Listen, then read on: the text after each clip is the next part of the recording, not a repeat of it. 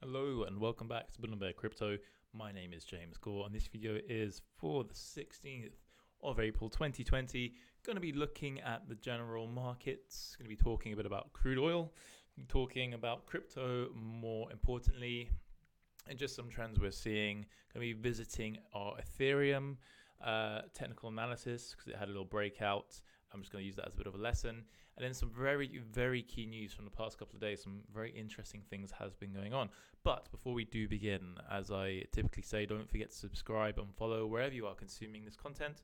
And make sure that you head on over to bullandbearcrypto.com forward slash insider just so you can stay up to date with all things Bull and Bear, get little extra email uh, goodness to your inbox, which will be uh, sending something out relatively soon. So that'll be a, a regular thing. I'm going to be talking about some some uh, extra content that's worth consuming on the emails, probably weekly. Um, but yeah, let's talk a bit about what's been happening recently. So, very interesting piece of news talking about the Dow Jones today, which I read, which was absolutely amazing. Um, basically, the Dow Jones has had its most significant move or, or rally or or movement since 1938, um, which is really interesting when you contrast that with how many people uh, are currently filing for unemployment at the moment, how many people are ultimately um, not really working just due to the economy, um, the actual functioning economy, um, having no no um, no no, no real operation at the moment for the majority of it at least um, just due to what's happening with the government guidance and, and lockdown. So it's very interesting. It Goes to show you that the markets are not really a strong representation of the economy in a, from a functional standpoint, but that doesn't mean that we can't trade it. Doesn't mean that we can't make money from it. Um, I did mention previously that I'd expect to be. We're looking at uh, SPX to be fair, S and P 500 index, but um, I did I did mention that I'd expect to see uh, the price basically move towards the 50 day moving average, and then we get rejected. Then we start seeing the real kind of um, outcome from what's been happening uh, globally. So I'd expect to see further downside from the traditional markets now. So if you were looking for uh, some opportunities, I'd say going long would probably be a bit, be a bit more risky uh, compared to um, some short positions that probably be more available to you at the moment. Um, but if we take a quick look at gold as well, so looking at gold, gold had a recent new uh, all-time high from the past seven years, reached a high of about seventeen thousand four hundred, uh, seventeen thousand forty-seven dollars, almost as high as uh, I think eighteen thousand is the absolute. Sorry, eighteen hundred is the absolute high uh, that is it's reached. Um, but yeah, very very interesting space we're in now. But more importantly, um, I think it's worth paying attention to uh, oil at the moment. So I did mention previously that we're likely to see further uh, a bit further downside in in the, at least short term with oil, but we've had some news from OPEC countries that they're basically going to um, reduce reduce supply. So basically manage supply. So creating some false scarcity. So price should be increasing, which means that I expect to see price flattening out a bit. Also got some news that we're likely to see some of the central bank, uh, the Fed actually. Um, bail out some of the shale oil uh, companies in the US, which means that all in all, it'll be business as usual. Um, so we're probably like to see a tiny bit further downside, also sideways trading and and price averaging out. So that's something to consider as well. But let's talk about the markets that we probably operate the most in if you're watching or listening to my content, which is cryptocurrency. And looking at Bitcoin today, Bitcoin had basically a bullish engulfing candle. Um, the price action has been really interesting. If you if you if you want to pay attention to where we had the, the drop off on the 12th of March. Strong Marubozu candle, and then some further downside with a, a trend reversal candle, bullish reversal hammer on the daily charts on the 13th of March. Technically speaking, since we've had that bullish reversal hammer, we have seen a consistent uptrend with BTC. We have. And that's very interesting. Very, very interesting. That's one thing to kind of pay attention to because it can kind of get caught up in the weeds a bit with um, price action from day to day. There's so much economic uncertainty. Obviously, there's a liquidity crunch, so people selling off their bitcoins can actually have cash. Um, if we if we look at how the markets are playing out now, if we were to if we were to start closing above the 50-day moving average, I'd expect to see um, some sideways action and ranging between between whatever price that'd be above the 50-day, which could be from 6,800 uh, upwards, uh, to where the 100 and 200 day seems to be averaging out, which is around the 8,000 to 8,100 USD mark. Um, we also have a level of resistance and support at $8,055 as well. So I wouldn't think it'd be unreasonable for us to take one more step up, but in the next couple of months and start range trading between those two two points. That's provided we start trading above the 50-day moving average. We do have the halving halving happening in 27 or 28 days. So there is generally speaking price doesn't start to increase until a few months after that date anyway. Um, but just looking at it now, if I was just going to purely look at the da- at the daily chart, we have a bullish engulfing candle. Looks like it's going to close uh, with uh, the open and close roughly engulfing the entirety of the previous candle. Generally speaking, that's bullish. However, we would need an increase in volume. However, we'd also need to kind of start reaching some some new range highs as well.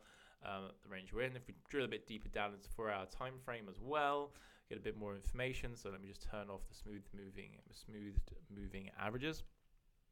But right now we're seeing a lot of chop. To be fair, uh, let me just open up the volume chart so we get a bit more information.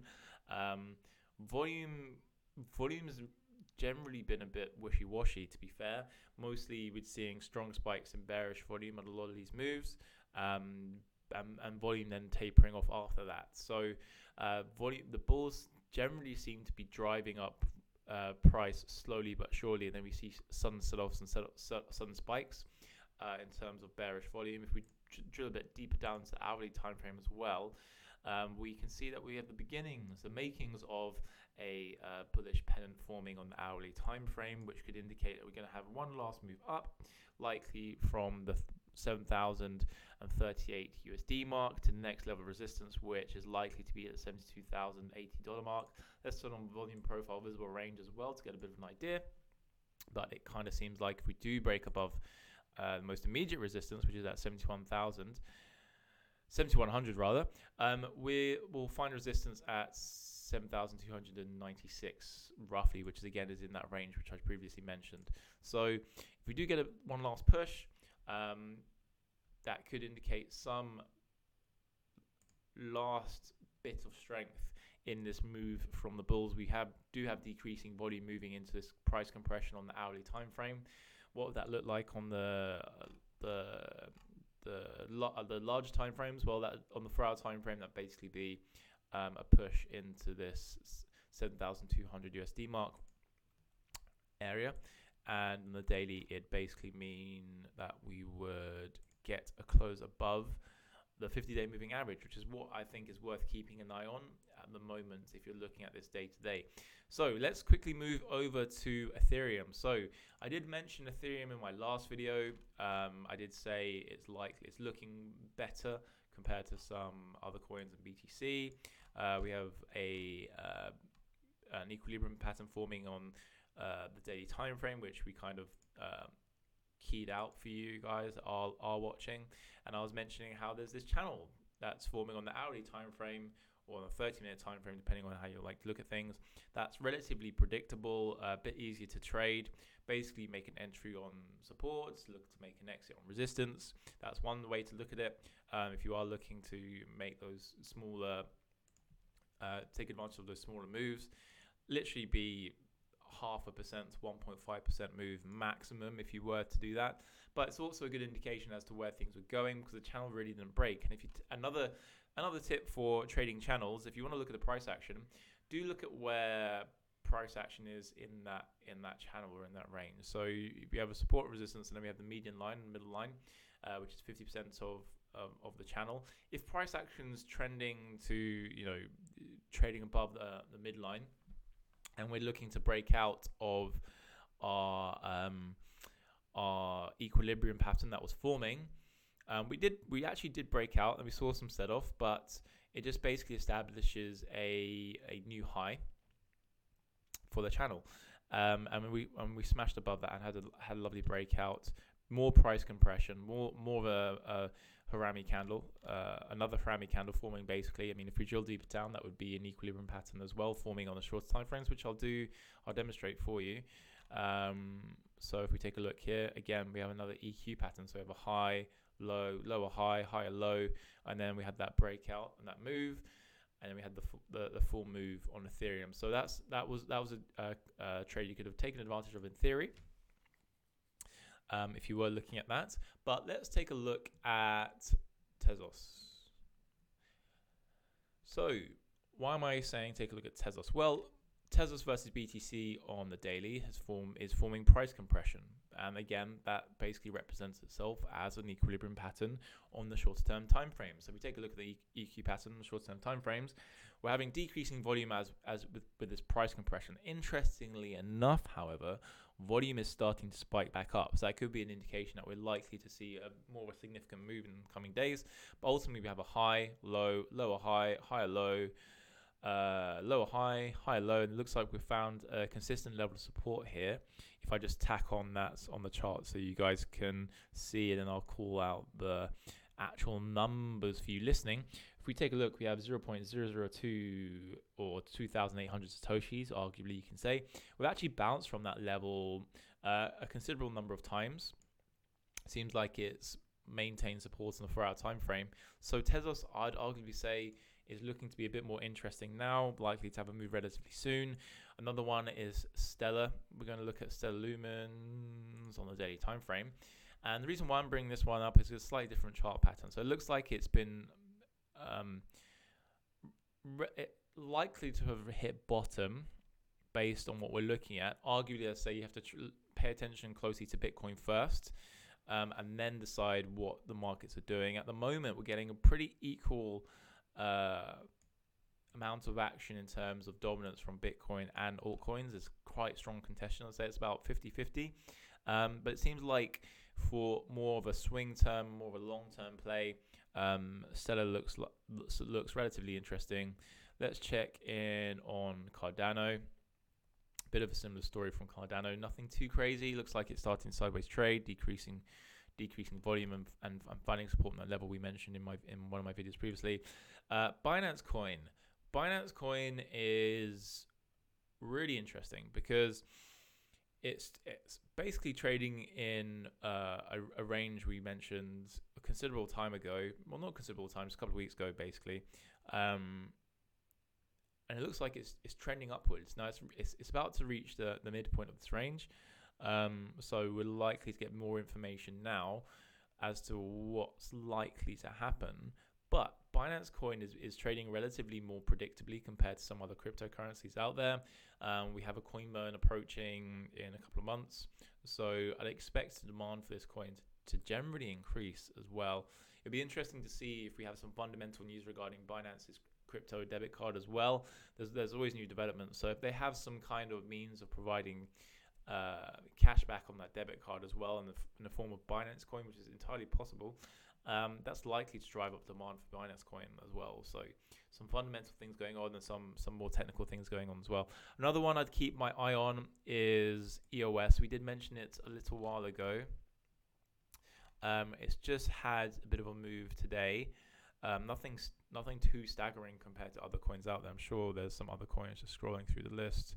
Um, I know Monero was an interesting one, but let's take a look at VeChain. Whereas VeChain, nothing today. Komodo, Komodo's up 13% today as well.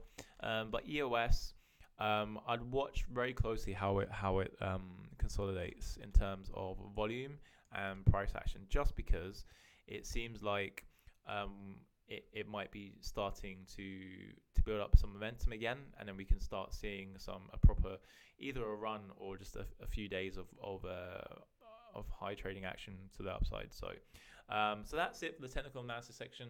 Again, do head on over to bullandbearcrypto.com forward slash insider to get all the juicy updates and make sure you never miss any content from us. But we're going to move over to the news. So, Libra, the stable coin from Facebook. So, um, if you remember in the last video, I mentioned, um, I actually touched upon it in a rather service level way. Probably should go a bit deeper in this one. Um, that's um, regulators, and there's some uh, some guidance from the IMF suggesting that stablecoins basically should be barred, not banned, barred, but basically that it's going to be very hard to be a stablecoin in the future without adhering to their regulations.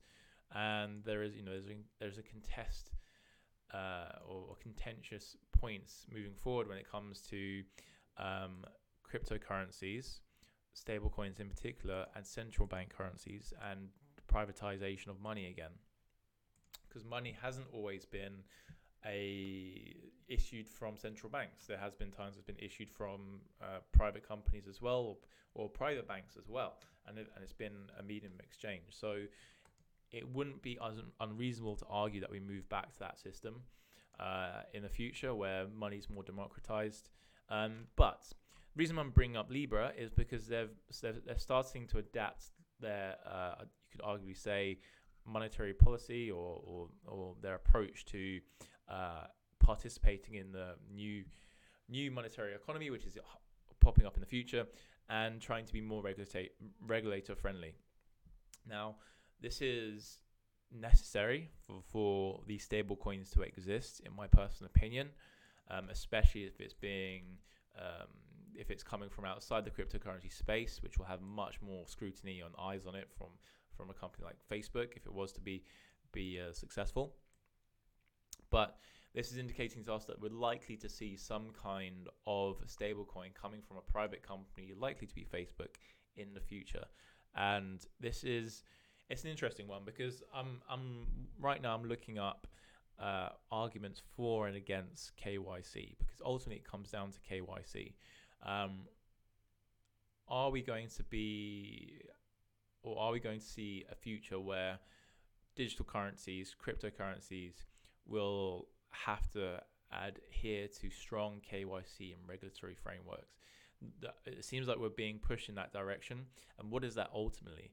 Um, you know, there are there are some people saying there's no there's no use for KYC. KYC is basically limiting people or it's or it's abused.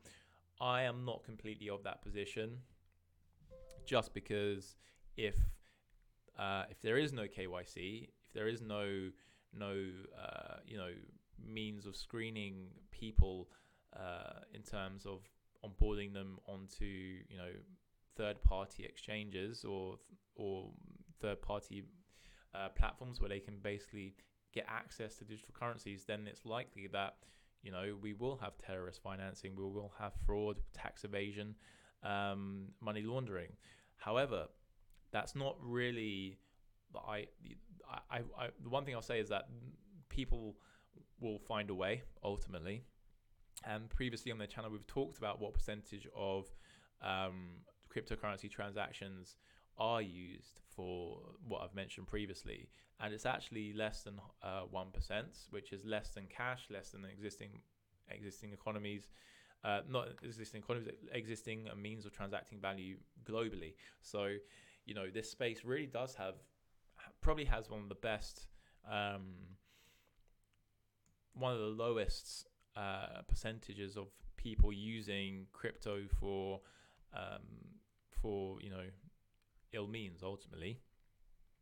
Um, but in terms of the future, where we have uh, individual freedom, um, ability to spend and transact uh, and participate in economies from anyone really around the world, KYC is basically going to put a stop to that type of future where one we kind of argue a bit bit of a utopic view.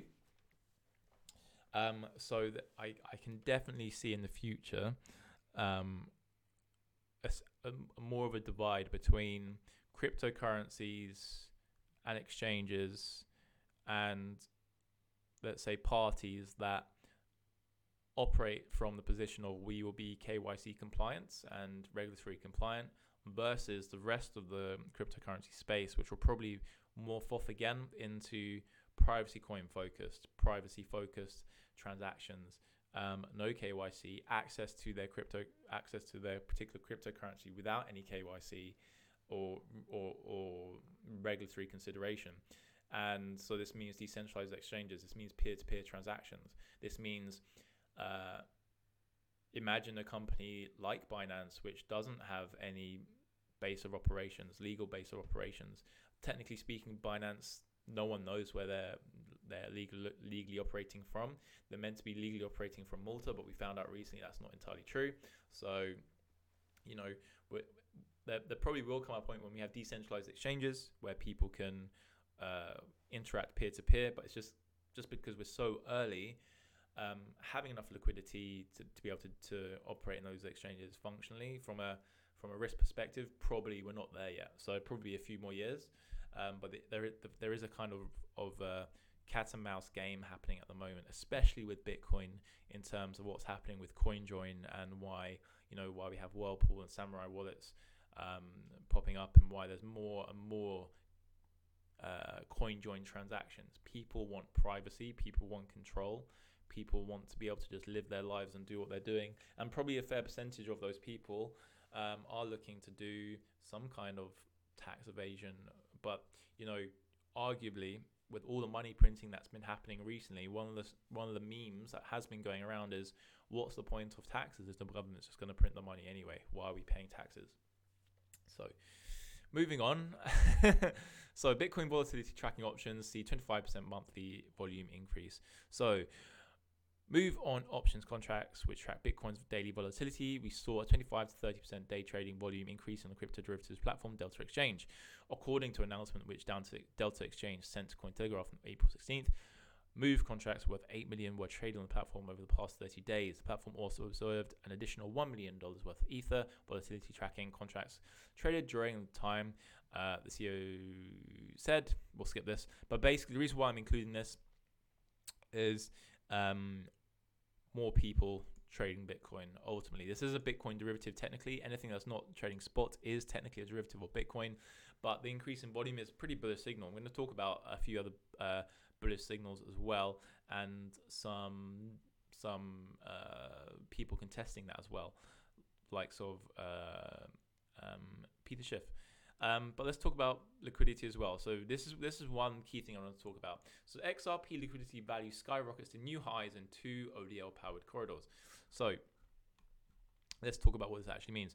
So the Twitter bot that regularly shares data on XRP liquidity in three of Ripple's ODL corridors has reported that in two of them, the liquidity index value is now well above the previous all-time highs.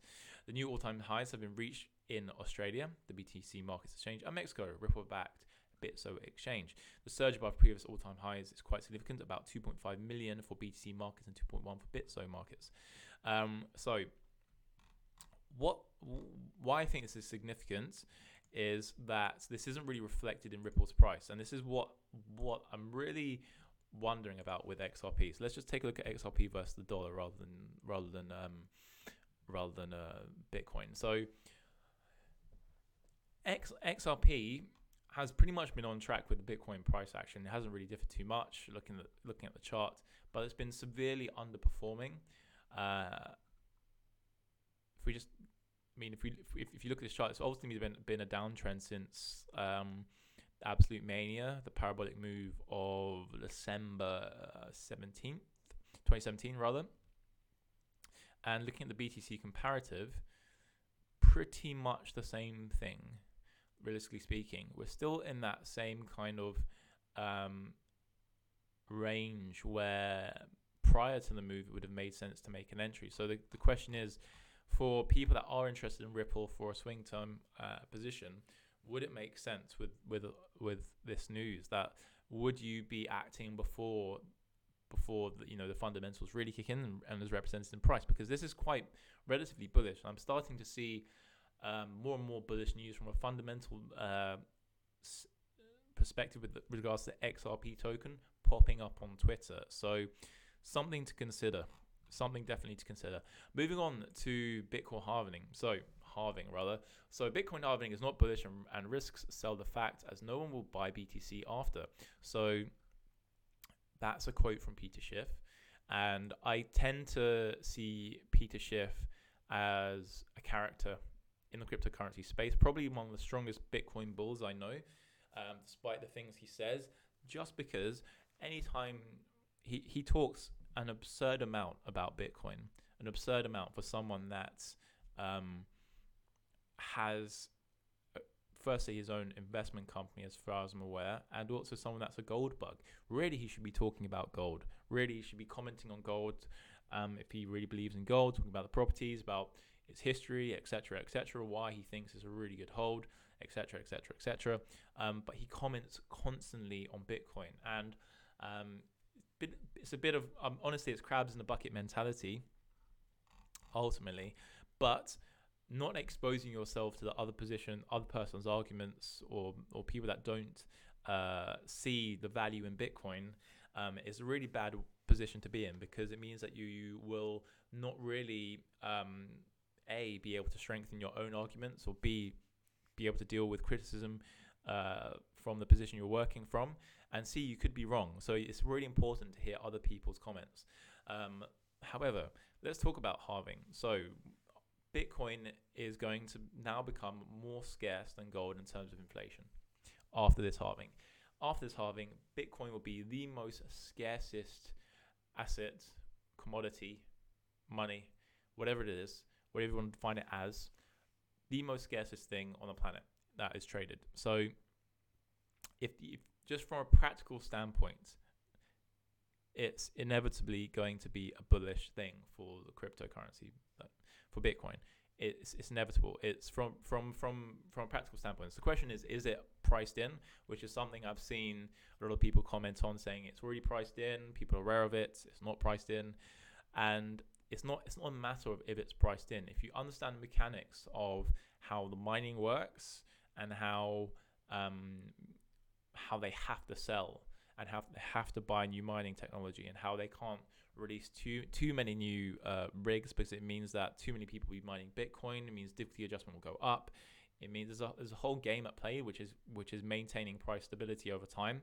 Bitcoin is going to become more stable over time due to the due to the game theory behind Bitcoin, and I've only just completely um, understood this, and I've been in this for quite some time. So no, that I think mining is probably something that I haven't really paid too much attention to until um, like strong attention to just due to the fact that I, I didn't feel I could mine effectively.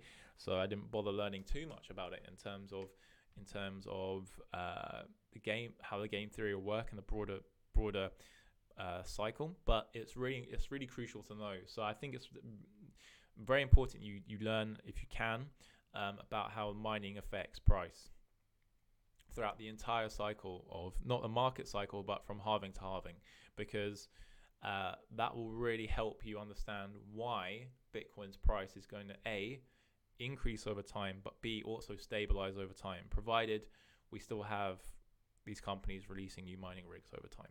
So, um, yeah, that's my position on that. If you disagree, feel free to comment below or reach out to me on Twitter. Uh, I'm happy to talk about it. Um, moving on. So, um, more bullish news, I guess, for Ripple. Um, but MoneyMatch. I'll, I'll skip this article because I don't think it's I think it's worth it. But basically, Ripple's cut costs for cross-border payments by 40%. So there's a strong bullish case for Ripple, but that's not a strong case for the XRP token. Um, so let's talk about Grayscale. So crypto asset manager Grayscale reports record inflows despite economic slump. So Multi-billion dollar asset manager Grayscale reported the largest quarterly influx of inflows in its history on Thursday, a potential indicator that at least some corners of the investment community have looked to crypto during a tumultuous market period. The 2.2 billion asset manager offers a series of investment products that provide indirect exposure to cryptocurrency assets, so it's a derivative platform. Um, in the first quarter of 2020, Grayscale raised 500 3.7 million across its family of, of products, according, according to its quarterly report. Grayscale's Bitcoin Trust led the pack with inflows topping 388.9 million. So that's approximately double the previous quarter high of 254.8 million raised in the third quarter of 2019. So, why is this significant? Um, people are looking to buy Bitcoin or have exposure to Bitcoin, and it's increasing. It's, it's increasing, especially in a time when it shouldn't be increasing. So it's very interesting seeing this when we have a spot price decreasing, when we have a liquidity, a liquidity, a liquidity, a liquidity. Oh my god, a liquidity crunch. Couldn't get that out. Had to say it three times. Stumble over that. Um, a liquidity crunch um, happening at the moment and there's a massive sell-off. So very very interesting that we've seen probably the largest increase in demand for Bitcoin from an institutional level. Think about who are the people that will be what, um, having exposure to BTC at, at, at uh, grayscale.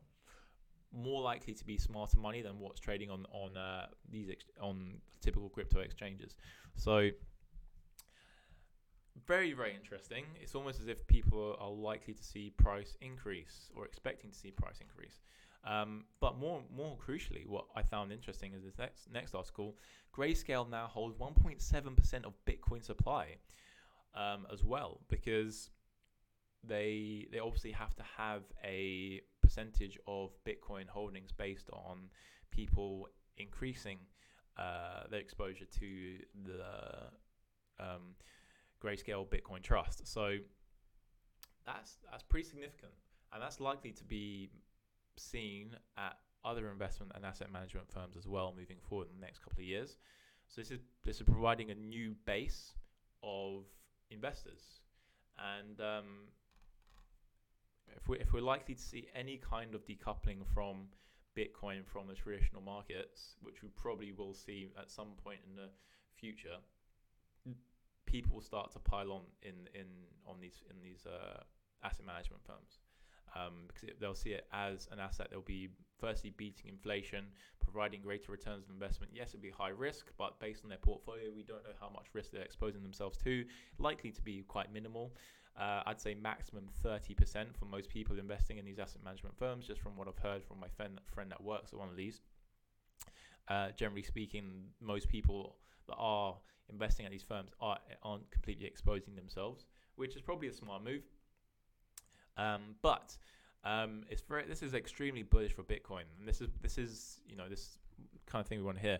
Um, just in terms of the breakdown as well, uh, in terms of what else they're investing in, there's a heavy proportion of people investing in Ethereum as well at uh, Grayscale. So um, it seems like Bitcoin is leading the way, then Ethereum, and then I can see some. Uh, seems like a mix of just a mix of digital large cap uh, index. So very very interesting, very interesting stuff. Okay, moving on. So gonna breeze through the last couple of pieces. Uh, so uh, John McAfee bets one thousand dollars that COVID will be gone in mid-May, and that's by the halvening ETA. So this is coming from the guy that said he'd eat his dick if Bitcoin wasn't a ridiculous price uh, which has passed already. And then he openly said that um, he was saying that to to drive up price and get people on. So basically, you know, that's I think that's probably illegal. Um, I'm not sure though. Um, but anyway, um, I uh, John McAfee is another character. Personally, someone that I wouldn't really listen to or take too seriously in terms of what he's saying with his tweets. There's probably some other motive behind them, and that's likely to just uh, pump the price of something. It seems, um, but he's betting a thousand dollars. Why not bet more? Maybe because he's actually going to stick to this bet. Who knows? But we'll see. Next up, so Neo. So I found this um, article interesting. So it's actually talks about price analysis, but let's talk about Neo very quickly. So Neo, Neo is is really interesting because it's one of the projects I would have expected to perform uh, to a much greater degree, and it hasn't. And um, we can see that there's ultimately less on-chain activity, according to this article, um, from a development standpoint and from a so so people developing for Neo Neo in terms of D apps, um, but also on the chain itself. Um, I, I did mention in my last video one of the one of the most important factors in terms of uh, fundamentals you can look at in terms of growth for a project or likely to provide you some upside, um, which price should follow, is developers working on that cryptocurrency on that blockchain. So that could be from apps or actually on the base on the base chain itself. Sentiment, so people talking about that cryptocurrency. Um, so that means uh, you know positive or negative uh, um, talk, um, uh, social media posts or you know posting on that crypto, but it's more just the amount rather than positive or negative that really matters because it just means there's growing growing interest. Uh, Google Trends as well is useful for that, and um, and what we're seeing with with Neo is everything seems to be on the decline uh, generally, and that's not really a good sign. Um, and I know some of you uh, like Neo. Um, I've mentioned Neo before, and it just seems like it's not comp- being able to compete versus these newer projects that are popping up. Um, but Neo would probably be a more long-term play. And in this article, it does kind of look at look at some technical analysis. I haven't looked at that aspect, but just looking at this chart, you can kind of see um, it seems to be in a decent position for at least in the short term for a bit of a see some upside. Looks like it's formed a bit of a double bottom, and if it can break above some resist key resistance levels, we'll likely see a bit of a run with Neo. Um, it's the most recent high, but um, from from more of a long term perspective, until we see some decent on chain activity and some more growth in this project, doesn't doesn't seem like the best best uh, pick. So that's what I'm kind of saying for you guys in terms of that. Um, that article didn't load, and that was about Bitcoin and mining and oil. So I can just talk about that anyway because I have some ideas about that. But basically, the future of Bitcoin is definitely going to be in the energy sector because uh, of a few reasons. One, usually there's a surplus of energy, which in traditional traditional um, energy companies would be oil or gas. And I was listening to a really cool podcast um, Tales from the Crypt, which I think if you guys could have a listen to at some point, it would be worth it. It's definitely say subscribe to that podcast. Um, he was interviewing a chap that works in the oil and gas industry and just explaining how he created a means of mining uh, Bitcoin with uh, uh, from the surplus oil and gas that is being produced, rather than just burning it. Um, and it kind of makes sense because we saw from an electric, electrical company, I can't remember which, a couple of weeks ago, which I mentioned on the podcast, that they are looking to mine Bitcoin with the excess electricity they have um, because it's not being used, it's just being stored. So why not make money from it? Why not use it as a means of hedging as well um, and put it to good use? So it's, it's there, why not use it? So very interesting stuff. But that's it for the video today, guys. Thank you so much for listening or watching. Again, don't forget to go to Bull and Bear Crypto forward slash insider or bullandbearcrypto.com and Bear Crypto dot com and join the email list. I will be emailing out some very key things. I'll be doing some book recommendations as well, um, which I think is key, especially in this time if you are if you're working from home or in lockdown or have some extra time on your hands, I do recommend, you know, in, improving your learning. It's going to be talking about technical analysis, um, also some fundamental stuff. Um, I have some really, really good books I've been finishing up recently, which I think you guys will really benefit from. So do make sure you're on that list. But that's it from me. Hope you have an amazing day. Shall t- speak to you very soon and wishing you guys all the very best.